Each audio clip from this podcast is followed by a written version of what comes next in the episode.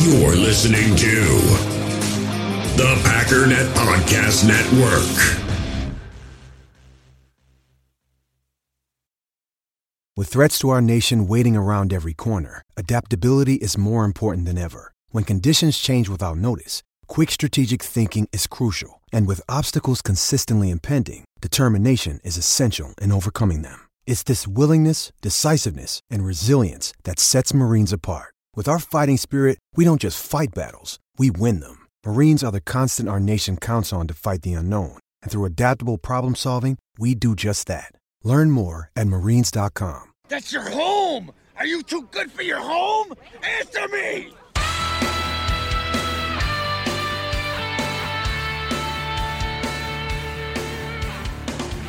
Ladies and gentlemen, welcome once again to the Packernet Podcast. I am your host and resident panelist, as always, Ryan Schlipp. Check us out online, packernet.com. Find me on Twitter, pack underscore daddy.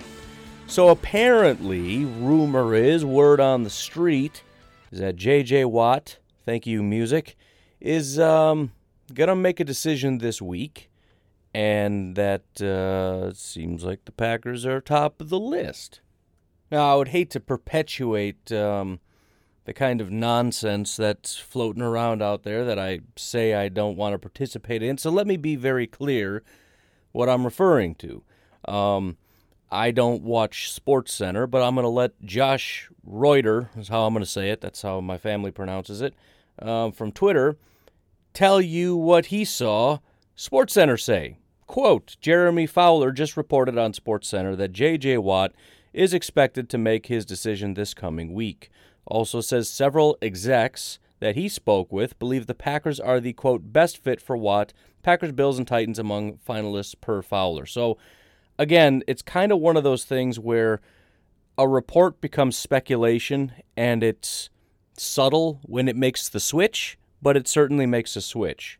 What I mean by that is it starts off Jeremy Fowler reported on SportsCenter that J.J. Watt is expected to make his decision this coming week. Now, even that, it's questionable what exactly that means.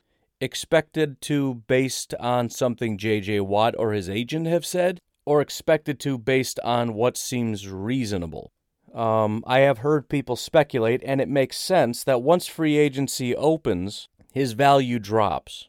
Because again, there becomes a flood of people available. Now, I mean, if you want them, you want them but it would it would seem reasonable or rational that either this week or next week, I suppose, he would make a decision. I didn't hear what Jeremy Fowler said. I don't know. Maybe he specified, but that part of it seems to be a report, but again, not positive. Then he goes on and says also says several executives that he's spoken with believe the Packers are the quote best fit. Now this is where it clearly becomes speculation. In other words, he's not saying that he spoke with several people who are best friends with J.J. Watt who believe J.J. Watt wants to go to the Packers the most. It's entirely possible J.J. Watt has no interest in the Packers and or the Packers have no interest in J.J. Watt and this tweet still exists. I'm just trying to be very clear. I'm, I'm not trying to be a buzzkill. I just want to report to you what has been reported and explain to you that almost none of this is a report. expected to make a decision might not have anything to do with anything JJ Watt has ever said. And again, and, and, and that's not it's not terrible news. It's not nothing. You you know that I believe it's not nothing, or I would be sitting here screaming, This is nothing, this is stupid. That's not the case. It's worth something when NFL executives are looking at the landscape, which is weird because if they're NFL executives, you would think that like could you imagine calling up a Chicago Bears executive being like, So how's the thing for JJ going? Oh, not bad. Yeah, what are you thinking? Eh, he's probably just going to go to the Packers. It's just, it, it would be weird. You know, I don't know. Why would NFL executives be talking to you? Isn't that kind of, even if you're out of the race, it would seem weird that you would chime in on that. Like, I don't know, mind your business, Jeremy. Trying to get JJ, you're trying to, you know, stir things up. But apparently, there are NFL executives who are opening up and saying, I think the best fit is not us, but the Packers. I don't know. I don't know how this stuff works, man it doesn't make sense, but I'm not just going to flat out call the guy a liar. So we'll just say that that, that happened and uh, sweet. Because again, I kind of agree. And I've said that. I, I think, I don't know necessarily about best fit, but it's hard to find a better fit. And I, I mean, I've, I've, I've said that. I'm kind of to the point now where either way is fine, especially with people's takes. I mean, some people are all the way in, some people are all the way out, some people are kind of loop. No matter what your take is, you're, I really don't care. I'm sure you can find some bad takes on J.J. Watt, but uh, I mean, if your perspective is the guy's washed up, he's broke down, he can't finish a season, he's not worth any amount of money, I don't want him. I get that because all we're trying to do is predict into the future what's going to happen, and based on that, what is he worth? If you're looking at his production in, in Houston and his age and his injury history and saying, I just flat out don't want him for any amount of money, I can't get mad at you for that. I mean, risk is a sliding scale. Everybody carries risk. There isn't a single free agent that doesn't have some kind of risk, that we're not going to sign them and they end up getting hurt or they end up getting busted for some kind of thing or whatever, and then they don't play, or they just flat out bust. They don't fit here, whatever. My perspective tends to be on the side of thinking that it's a really good fit. Again, the statistic that, and, and, and listen, I was on the side of JJ Watt's no good. I had said that in the past. I don't remember exactly the context, but I think, you know, obviously the JJ Watt to the Packers thing was flaring up for a while, anyways, back when it didn't seem like it was any bit of a reality, you know, trade for him or whatever. And I said, look, guys, the, the guys never can never finish a season, all, all that stuff. That was my take on it. And, and again, I just tend to think when you look at, again, PFF really does like him. The fact that he's double teamed all the time, and he did, I believe, play the whole season last year. So he doesn't need to be, in my opinion, peak JJ Watt, which he's not. He just needs to be continue still essentially a freak, and I believe that he is. Again, he was what was he top ten in run defense as a defensive lineman, and it's and and again, it's not just in a vacuum. It's the fact that I think that's one of the most premium positions the Packers need. If they can get a really really good defensive end, like a guy that you put next to to uh, Kenny Clark, and the and, and again that that thing that I've said a thousand times now, you got J.J. Watt and Za'Darius Smith are the two most double teamed players in the NFL. You put them next to each other, now they're both extremely dangerous. But you know it it is what it is. If we get them, yes, I'm going to do backflip after backflip after backflip. That's not true. I'll probably attempt one, um, and if I survive that, more than likely I will not be attempting a second one. We'll see. We'll see how it goes. We'll, see. Maybe what I'll do is somersaults. I could probably pull those off. Viewers are reacting to Al Pacino's virtual appearance at the Golden Globe, suggesting he was less than enthusiastic about dialing in. I, I gotta find that. That sounds awesome. Didn't know the Glo- Golden Globe. Which one is that? That's got to be a movie thing, right? Because Al Pacino was there. That sounds spectacular. I don't have time right now, though. So, anyways, we should have some pretty exciting news. Um, oh, I shouldn't say should. Hopefully, we'll have some pretty exciting news. At the very least, I would expect. And again, this is how you can take something that's not a report and make it sound like a report.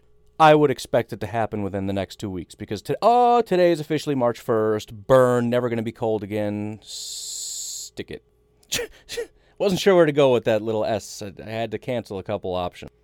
Went with stick it. Stick it in the mud, boy. You ever do that where it's like you're going to say something, it's like, I can't say that, and you just say something completely off the wall, like stick it in the mud, boy? I don't know. I do that sometimes. Screw it in your ear, sister. I should probably go get the charger for this. Um, one other thing I wanted to touch on real quick from the Twitters. Um, NFL Update, or at My Sports Update, had posted a graphic via Jason at Over the Cap, so I guess I should just credit Jason at Over the Cap. But um, that's where I saw it. So it says brilliant graphic, money spent in free agency versus team record 2017 through 2020. Very few high spending teams got above 500. My pithy reaction to this was seems as though there's an inverse reaction uh, relationship between going all in and actually winning Super Bowls. People love to talk about how Tampa Bay went all in and that's why they won a Super Bowl, but free agent spending um, doesn't seem to correlate very much with winning a Super Bowl. Now, I will say that I was being a little bit flippant, and that's not exactly correct. There's some muddleness in here, if that makes any sense. It's kind of like if I were to say there seems to be a correlation between people who drive really nice cars and people that are broke. There's probably something to that. However, there's also if you want to find teams, or we'll get there, if you want to find people that have a lot of money, they probably all drive really nice cars. In other words, what I'm saying is, although this is kind of cool and you can you, you can weaponize this if you want, I don't know that this is a definitive attack on going all in or using free agency or anything like that. Because both of those statements about sports cars are probably true or expensive cars. People who are really bad with money tend to get really expensive things that they can't afford and that's why they're broke.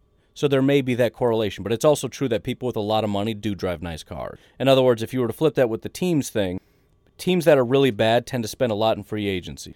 It's still entirely true that teams that win Super Bowls tend to go all in because we're kind of talking about two different things, right? In, in the analogy, you've got broke people who are bad with money and rich people who I, won't say good with, you know, they, they have a big pile of money. Both of them tend to drive nice cars. But we're talking about two different groups of people. And we're trying to prove that one group is in one category and one group is in the other. And they're both actually in the same category of buying nice cars, or in this case, spending money in free agency. Because when you're really, really bad at drafting, two things happen. Number one, well, I, I, guess three. Number one, you're a bad football team, which puts you down low on this list of success and team record, as they put it here. So, so that's the number one thing.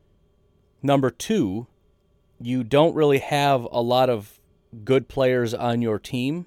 And so you need free agency to fill those gaps. But not only that, if you don't draft well and you don't have good players, and I've mentioned this before, you tend to have a lot of money because who are you spending big money dollars on? If you don't have Pat Mahomes, if you don't have Davante Adams, if you don't have David Bakhtiari, if you don't have Khalil Mack, you know, if you don't, I mean, if you don't just don't have those guys to suck up your cap, you just have a big. That's why some teams they have hundred million dollars in cap space. It's like, well, what should we do? It's like I don't know. Do we just? There's nobody to pay, so you have more, which gives you the opportunity to spend more. So for all these things combined, you need more, you have more, you spend more. So it's kind of cart before the horse to say spending is what caused the problem. No, you have a problem which caused the spending. You suck at football. That causes you to spend more but we're still not even necessarily in the realm of discussing what teams do in terms of going all in because now we and I'm not saying this is the case they're trying to make. This is just a, a chart, but this is you know it's like that old saying: "There's lies, damn lies, and statistics." But again, statistics don't lie. It's just people misuse them and, and misrepresent them. If we were to, if I were to restructure this, and again, I'm not saying this is the case they're making, but if, if I wanted to make this case, I would not use this chart but it is at least worth noting going all in, in other words, just spending massive amounts of money in free agency, is not a successful strategy in and of itself. There's there's just there's no precedent, and everybody should understand that.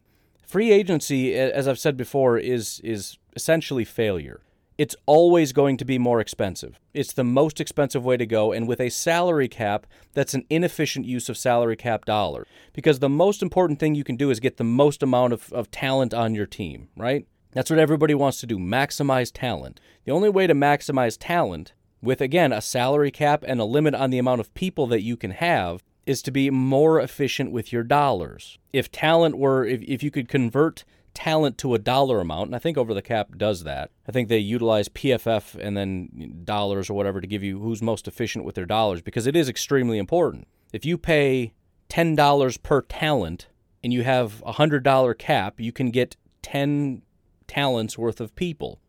If you spend $5 per talent, you can get 20 talents. So who's better, the team with 20 talents or the team with 10? 20. 20 is more talent. So again, you want to spend less dollars per talent. Free agency is the most expensive way to go about building a team. So you're going to necessarily have less talents per dollar the more you delve into free agency. That doesn't mean never go into free agency because it tends to be a good amount of talent there. But it's, it's you know, it's not a bad way to kind of top it off, but building through the draft is always going to be the best and least expensive way to go about building a team. Always. Free agency is just it's just it, everybody's overpriced, and that's a bad way to run your team. So again, it's it's an interesting chart. It's it's something that we all should have known by now. You know, if you were to ask, you know, teams that go the most hard in free agency are they successful or or tend to be not as successful? It should be obvious to you they tend to be less successful. I mean, the, the Jets are like number one on this list.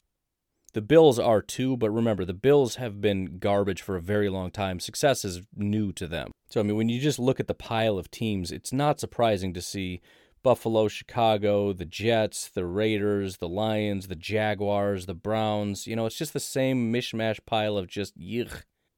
No bueno, not good. So that's my two cents on the matter. But anyways, um, why don't we go ahead and take a break here? Unfortunately, I uh, spent probably a little bit too much time trying to think of a clip to put on there. Went with Happy Gilmore. I'm not. I'm. I'm. I'm proud of it.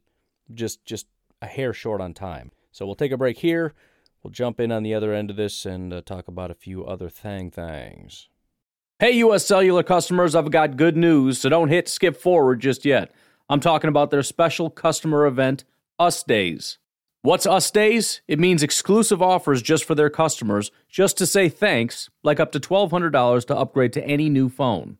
No, I didn't just misread that. That's up to $1,200 off. They must really like you. Us Days at US Cellular, exclusive offers just for you, just to say thanks. Right now, US Cellular customers get up to $1,200 to upgrade to any new phone. Terms apply.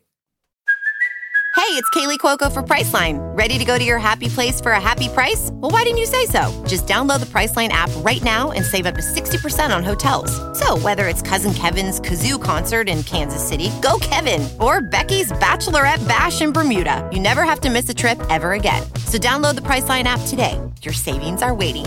Go to your happy place for a happy price. Go to your happy price, Priceline. Getting engaged is a moment worth cherishing. A one of a kind ring that you design at Blue Nile can help your love sparkle. Just choose your diamond and setting. When you've found the one, you'll get it delivered right to your door. Finding the right engagement ring can be nerve wracking. At Blue Nile, you'll have the expert guidance needed and a diamond guarantee that ensures you're getting the highest quality at the best price. Cherish all of life's moments and save up to 30% at BlueNile.com. That's BlueNile.com. So I want to address a, uh, a counterpoint somebody made on Twitter, and I, I, do wish I had done a little bit more research into this, but um, he asked it quite a while ago, and I want to address it. Eric Whitty um, on Twitter reached out to me in regards to what I had said about wide receivers and how height isn't necessarily a big deal, right? In other words, average height wide receivers are seemingly the best, and then it would be short, and then it would be really tall. Not that any of that actually matters. I'm sure it changes, but the point is it's pretty evenly distributed. In other words, height is not a massive determinant in how good of a wide receiver you're going to be. Uh, Eric reached out and said, uh, I'll, I'll just read it so I'm not misrepresenting what he said. Isn't the likely reason more wide receivers are average height than on the tall end is height is uh, helpful, but there are statistically so many more humans in the average height area. I'm kind of adding words here more average height, so there are more people who might be of greater athletic ability. I'm going to stop there and say, yes, but the athletic ability is the point. I mean, look at the NBA.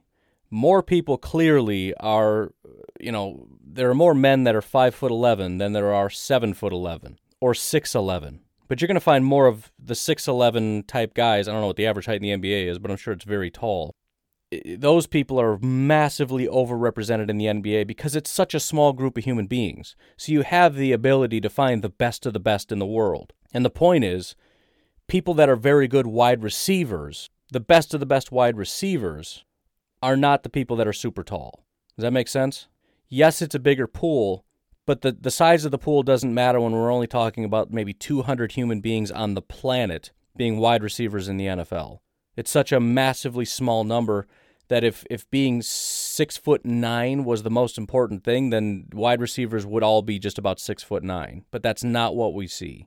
The point that you made about you know, so many more humans are average height, so there are more people who might be of greater athletic ability that are that height. Well, fine, but it's the fact that they're of better, greater, greater athletic ability. That's the point. They're better wide receivers, and that was kind of my point in general. Right? It, it seems like really tall people are not super athletic. It's hard. It's hard to move your body when you're really, really tall. That's why you see again the the five nine guys are super shifty, but they're also really short. It just seems like six foot, six foot one is a good blend. You're you're not too short but you're also kind of compact enough where you can move your body really well. And again, I think if, if being six foot nine was the most important thing, we'd at least see like one or two, but it just it doesn't exist. And I think six foot five guys have somewhat of a, a handicap in terms of being a very wide, uh, very broadly skilled wide receiver. Typically, you have a certain specific skill set, and you have to be very good at that specific skill set. You have to be able to perform at six foot five. So that would that would just be my thought process in terms of pool size. Right? Again, the NBA pretty pretty much anything, right? Horse jockeys. Obviously, most people aren't that size, but when you're talking about a pool that's that small, you find those people. I hope that answered the question. Again, I, I didn't massively delve into it, but I, I think that's kind of where the analysis can be cut off because, again, you're going to find the best of the best. And the best of the best are not all say, and, and the height just doesn't really make a, as big of a difference as we tend to make it out to be. It, it, it has a difference, and, and I think it's also one of those things. Same with 40 time. We put a lot of stock into it, and there's no question if you reach a certain level, you have abilities that other people don't have, but it doesn't make you great. I think that those tends those kinds of things tend to be more of a cutoff than a, a example of what makes you great. As much as we would love to just be able to see a snapshot and decide whether they're great wide receivers. He's 6'5, runs a 4.39, he's going to be elite. No, that's not the case. He has abilities like nobody else. But all that really means is if you're a really, really good wide receiver, you can go to that next level. You know, think of it like steroids. If I took steroids right here, right now, and went to the gym, I would still be pathetic.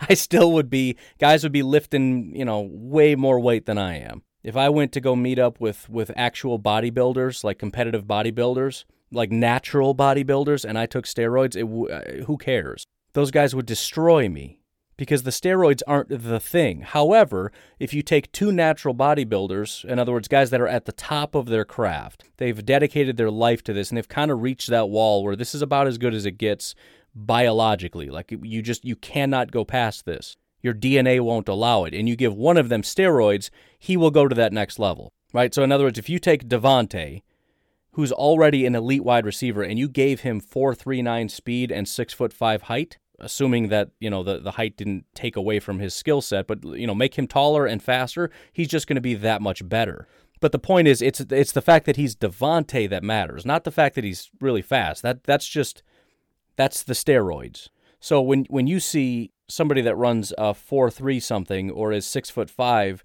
it's kind of like saying this dude's on steroid and and again you can get excited about that right? That that's what gets you excited about guys like Rashan Gary, guys like Darnell Savage. Those guys are roided up, but we still don't know if they can lift. Right? If you take steroids and sit on the couch and eat potato chips, you're not going to be strong. You're going to be fat and have extra acne. That's it.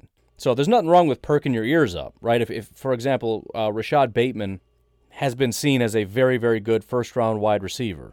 Rumor is he ran a 4 3 something uh, in terms of stopwatch time and was lasered at I think 439. That's the kind of thing where if you've already believed that this guy's really really good at at being a wide receiver and you find out he's faster than you thought, now you get really really really excited because now you can launch him into a whole new category of this guy can just be dominant.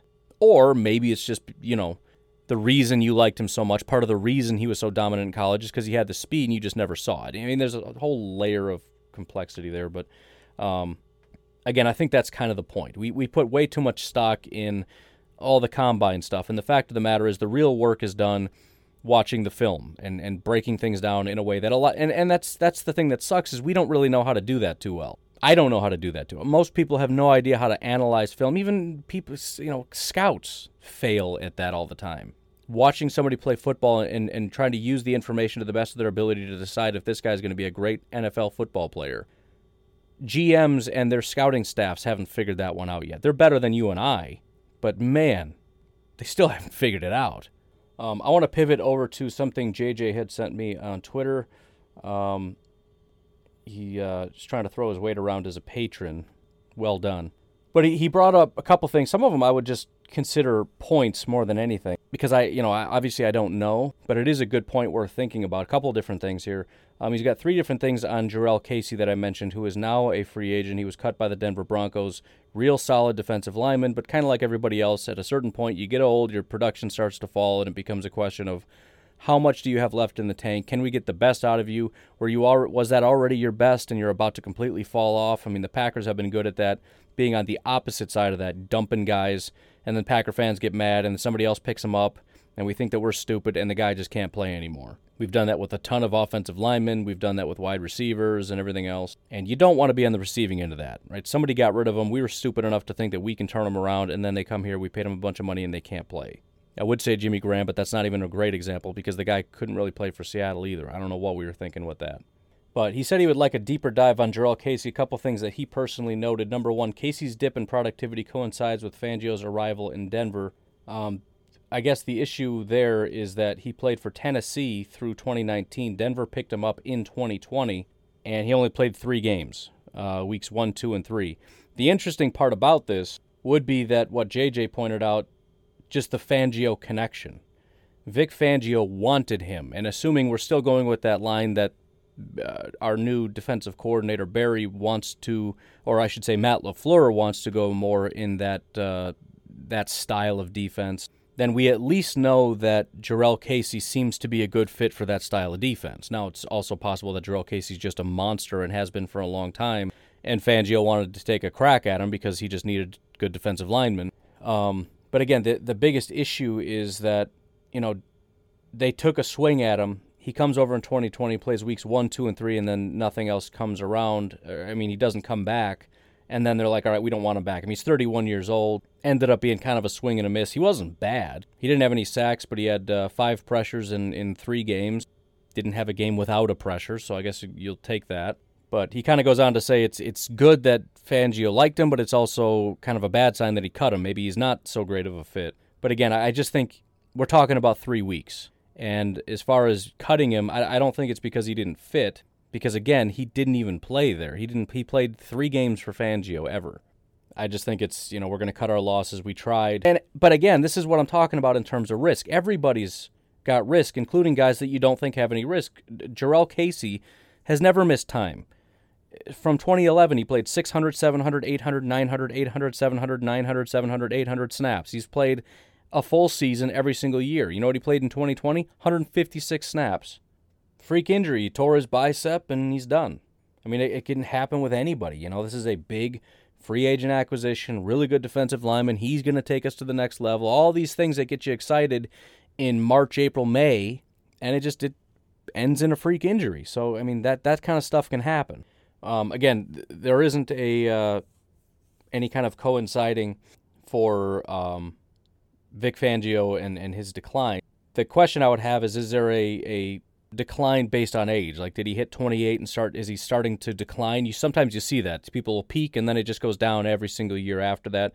I don't necessarily think there's even that. Again, in 2020 he had a 74 overall grade, which is what he had in 2019. Now, if you just look at uh, you know 2017 2018 2019 it's 84 85 74 oh my goodness there's a big drop off. But the year before that it was 78 then 82 then 70 in 2014 then 79 79 73 so he's always bouncing around between like mid 70s to mid 80s so the fact that the last two years he's at 75 i mean it's it's clearly not great but it's still where Jurrell Casey is. The question is at 31 32 can he ever get back to that you know we'll call it 85 based on PFF grade or is he kind of going to slowly decline? And it's one of those things where at, at the coming off a season-ending injury, a bicep tear at 31 years old, we're going to see his first like high 60s. I don't know. I have no idea. Um, obviously, another connection would be the fact that he played in Tennessee his entire career, and, and Matt LaFleur was the offensive coordinator there. Not that they had any direct, you know, again, offensive coordinator and defensive lineman, but he's a he's aware of the of the human being he coached the team that he was on for a long time. So if there is any desire to bring him over, um, again, he's going to come cheap. I don't think he's an elite human being, but if we're if we're trying to look at it and say, listen, we don't need J.J. Watt, and we certainly don't need to be spending J.J. Watt money. Why don't we just try to find somebody that's a competent human being at, at defensive line that just isn't really bad? Jurrell Casey might be that guy. I mean, again, he didn't have any sacks, but he played only three weeks. Um, in terms of his pressure abilities, in Tennessee, it's never really been super stellar. I'm trying to find one year where he reached 10%. You'd have to go back to 2016. But his sack numbers have always been fairly high. He had eight sacks in 2019, eight sacks in 2018, seven sacks in, in two, yeah, 2017. Which I mean, again, for just a defensive lineman, we can we can barely squeeze that out of Kenny Clark as it is. So you know, I'm not saying he's Kenny Clark, although Kenny Clark isn't even Kenny Clark right now. But again, you, you get that guy that can pull that off and is just a pretty stout run defender. I mean, that's kind of more his thing than pass rush, anyways. So you get a run defending, you know, Jurrell Casey who can also possibly give you seven, eight sacks on a season. I, I mean, that's that's not a bad thing. So I'm certainly not opposed to Jurrell Casey as sort of a backup plan if we're even interested in doing that. Again, maybe the Packers really just don't have a whole lot of interest in doing that. They've invested a ton in this defensive line. We just paid Kenny. Obviously, we went out and drafted Rashan and paid Preston and Za'Darius and all that. I mean, we've invested a ton. Maybe they've got their heart set on a wide receiver or something. I don't know. I don't know what their plan is, but I'm just saying if they're targeting a defensive lineman pretty highly, if they are all in on J.J. Watt and that falls through, Jurrell Casey could possibly be a uh, secondary option. In terms of cost, um, JJ was wondering about an estimated number. It's kind of hard to say. I, I don't see, let me check this really quickly. I don't see anybody coming up with anything. Maybe there's an article out there somewhere, but let's just look at the fact that the Broncos gave him a one year deal worth $11.4 million. That's a lot of money. Uh, maybe not necessarily for Jurrell Casey, assuming Jurrell Casey's still Jurrell Casey, but um, if the Packers were to to take a swing at him, you would kind of hope that number comes down a little bit. Again, he's he's 31, um, not turning 31. He is 31. He just came off a season-ending injury. You don't really know how much he has left in the tank. I I, I don't really know, but it, it's also nice to know that the ceiling is is 11 and a half. It's weird because it's like 11 and a half makes you cringe, and then you think, well, maybe could it be sub nine or sub 10, like 9.5? And you look at that, and it's like, dude, 9.5 for a, a, a top tier defensive tackle? That seems, you know, top tier. I'm not talking about best of the best, but I mean, the talent drops off at defensive tackle pretty quick. You get past the top five, Jurrell Casey still has potentially top 10 capabilities. It's kind of like wide receiver. You say top wide receiver, and it's like, oh, come on. It's like, do you even know who the top 10 is? The the elite elite are only like three or four guys, and then it kind of falls off. So I don't know. I mean, you know, it's it's an option, and obviously people are going to be massively disappointed because everybody wanted JJ, and if we get Jurrell Casey, it's just kind of like a womp womp thing. But um, he's a good football player. He doesn't have JJ Watt upside because almost nobody on the planet does, and I'm I'm specifically saying upside because I don't know if he can still reach his potential, but I know his potential is freakish. Talking about Watt. Um, final thing here JJ Watt also wants to throw out Duke Johnson. I've always been a big fan of Duke for a very long time. I've, I've been saying, I mean, I wanted to draft him. I liked him in the draft. I just like that that style. Um, he's kind of a uh, sort of a receiving back, I guess you would say, a scat back, whatever. I'm trying to remember the other guy's name, and I just can't remember now. Anyways, there was another guy that was in the same draft class that I really liked. He went to the Lions for a long time, and then I think he went to Minnesota, et cetera, et cetera. I wanted him too. But I think after a while it just kind of wears off. You know, like it, it's one of those guys where you think, man, if you could, if he just became a Packer, he'd be so good. And you look at him over his career, and you keep rooting for him, and you keep thinking he's going to be great, and it just it never really pans out. I mean, he had a, a great grade in uh, 2019, 5.3 yards per carry with the Houston Texans. Um, other than that, though, it's been massively underwhelming. Um, as a runner with Cleveland. He never really had that good of a year. 2020 was really horrible. In fact, his fumbling was a pretty big problem. He had three fumbles on the season.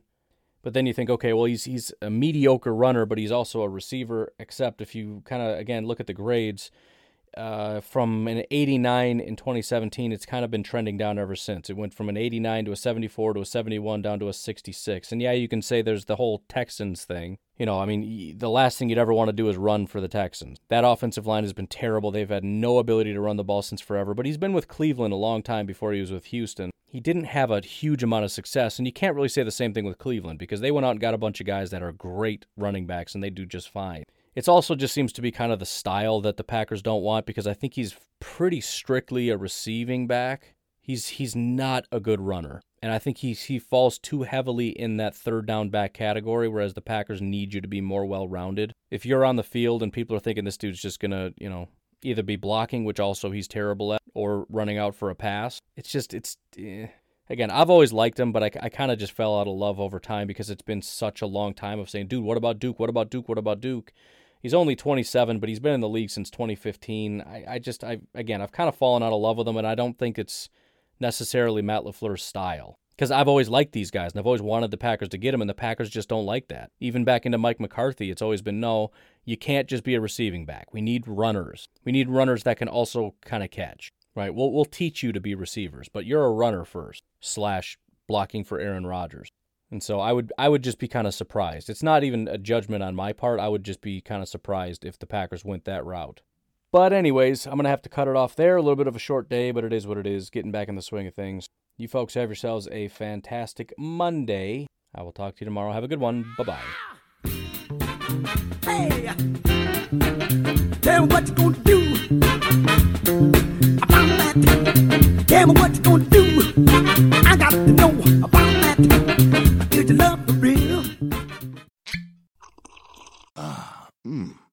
The first taste of rare bourbon you finally got your hands on. That's nice. At Caskers.com, we make this experience easy. Caskers is a one stop spirit curator with an impressive selection of exclusive, sought after, rare, and household names in the realm of premium spirits and champagne. Discover the top flavors of the year now by going to Caskers.com and using code WELCOME10 for $10 off your first purchase. Get $10 off your first purchase with code WELCOME10 at Caskers.com.